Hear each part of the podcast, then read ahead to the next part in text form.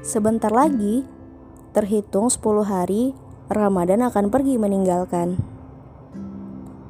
20 hari bersama, sudah sejauh mana pencapaian? Apakah hal spesial yang telah kita persiapkan ketika rindu menggebu hanya berakhir di list targetan? Masjid yang dari dulu tak pernah kita singgahi hanya sekedar lewat Kini setelah adanya larangan, kita malah ingin meramaikan.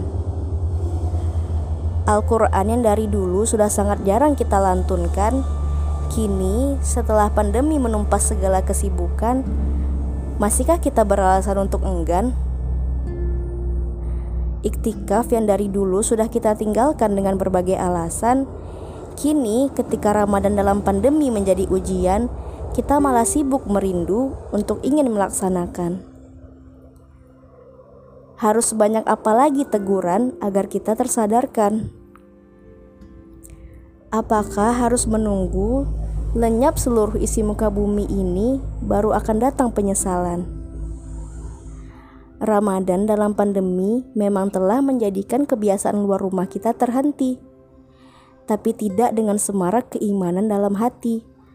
Ayo kembali bangkit, tumpas segala kelalaian, dan tuntaskan targetan Ramadan tanpa tunda nanti-nanti.